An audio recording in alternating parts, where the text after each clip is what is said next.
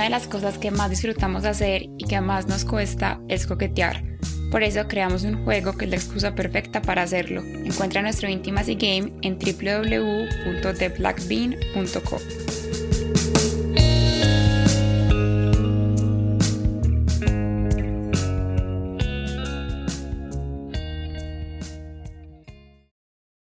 En mi vida yo he aprendido a escucharme y hacerle caso a mi intuición, a esa sensibilidad que tengo y que creo todos tenemos. Por ejemplo, cuando estaba en segundo de primaria, de la nada le pregunté a mi mamá que si estaba embarazada. Me dijo que no, pero a las 2 semanas se dio cuenta que sí estaba embarazada.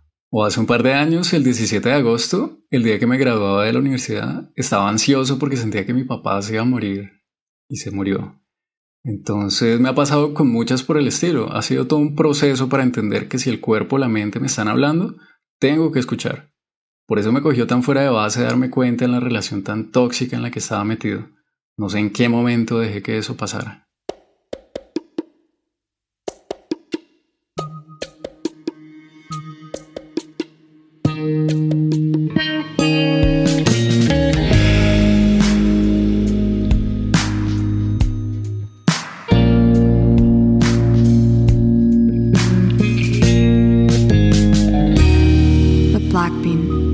Intimacy Stories.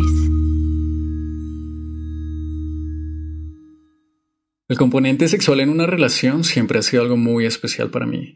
La energía es algo muy profundo y que a la vez es un indicador, por así decirlo, de cómo están las cosas en una pareja.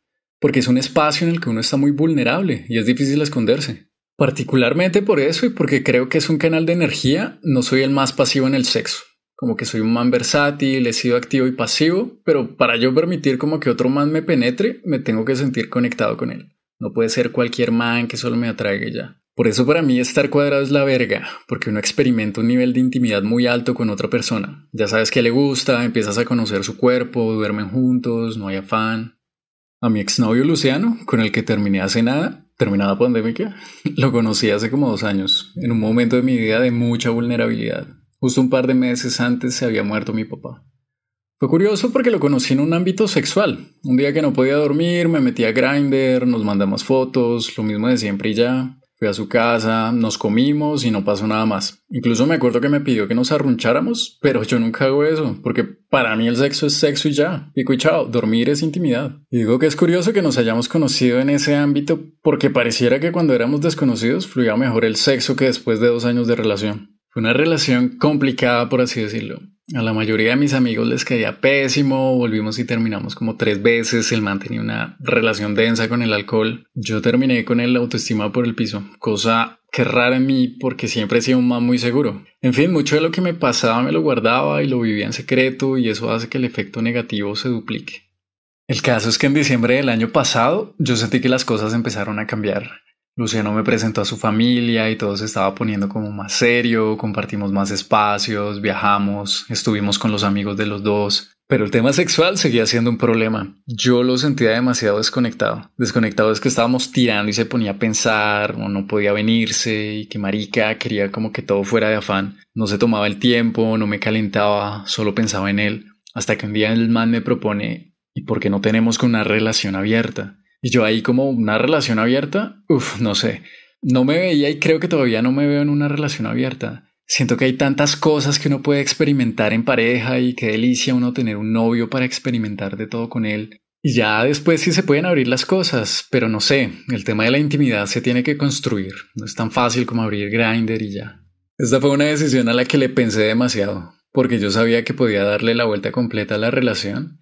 Y a la vez tenía la esperanza de que de pronto el hecho de vivir esa experiencia juntos iba a arreglarlo todo. Entonces finalmente le dije que no una relación abierta per se, pero que lo que sí podíamos intentar era como un esquema en el que él siempre estando juntos, siempre los dos, vernos con otros manes en un espacio netamente sexual. Entonces nos pusimos unas reglas, 12 reglas. En este momento no me acuerdo de todas, pero sí me acuerdo que para mí lo más importante era la comunicación. Como que era clave que para que eso funcionara, y bueno, funcionara entre comillas, teníamos que estar demasiado alineados. Las anotamos en un cuaderno y las que más me acuerdo eran que esto era netamente sexual. O sea, que no podíamos quedar con el número de los manes ni nada. Otra es que teníamos una señal, como que si alguno no se sentía cómodo, abortábamos esa vaina y que todo lo hacíamos juntos. nada separados.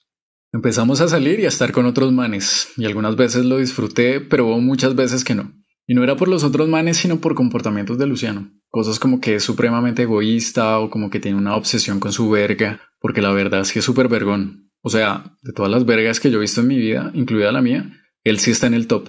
Pero marica, el sexo no es solamente eso, y me hacía dudar de mí. Y esta es mi verga con la que vine al mundo y no la puedo cambiar. El caso es que una vez, creo que fue la última vez que estuvimos con otros manes, fue con una pareja y uno de ellos era conocido de Luciano o como que habían tenido su rollo. Y marica, fue una experiencia deliciosa. O sea, tuve muchísimo feeling con el man, se portó espectacular conmigo, me trataba como si yo fuera la única persona en el lugar. O sea, me hizo sentir como mi novio nunca me hacía sentir. Es más, fue tan rico que yo me dejé penetrar del man a ese nivel. Eso me abrió los ojos, me hizo cuestionarme demasiado mi relación con Luciano. Y no te voy a decir que eso fue lo que detonó la terminada, porque no lo fue. Luciano y yo estábamos viviendo juntos y un fin de semana salimos a la casa de unos amigos. Yo decidí volverme temprano, entonces llegué a la casa como a las 12:30. Por ahí a las 4 yo sentí que él entró, pero a las 5 todavía no llegaba a la cama y vi que la luz del baño social estaba prendida. Entonces me imaginé que estaba borracho y que se había quedado dormido. Me paré a ayudarlo. Cuando entro al baño, oh sorpresa, él estaba sin ropa y con el celular en la mano y yo como, ¿qué estás haciendo? Y él me dice, nada guapito, estaba orinando. Al otro día no me aguanté y le cogí el celular y vi que estaba sexteando con otro man y ahí empezó la pelea. Porque cuando le pregunté que con quién estaba hablando, él me dijo que estaba hablando con un amigo. Y yo como que, ¿uno que habla a las 5 de la mañana con un amigo? Entonces terminé pidiéndole que me mostrara el celular. Él me trató de voltear la moneda diciéndome que yo tenía problemas de confianza. Ahí le confesé que había leído el celular. Bueno, todo mal. El caso es que eran vainas demasiado tóxicas, que de verdad no eran buenas para ninguno de los dos. No es que él sea una mala persona, pero puta, hay una vaina emocional muy densa en él con la que yo no puedo cargar y otra en mí que definitivamente tengo que sanar. En particular, hay algo a lo que le sigo dando vueltas. Cuando yo estaba empacando para irme de la casa, él me dijo, por favor, permíteme estar en tu vida. Después de mucho pensarlo, creo que una cosa es tener a alguien y otra es estar con alguien que te ame y que te cuide. Él no puede solo tenerme, sin la responsabilidad emocional y el compromiso que una relación trae.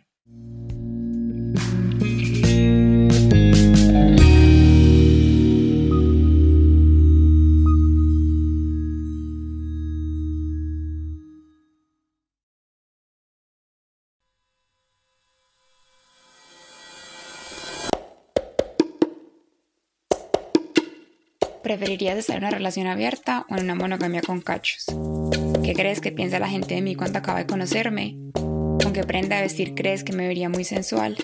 Estas son algunas de las preguntas de nuestro juego para parejas Intimacy Game. Lo puedes encontrar en www.theblackbean.co.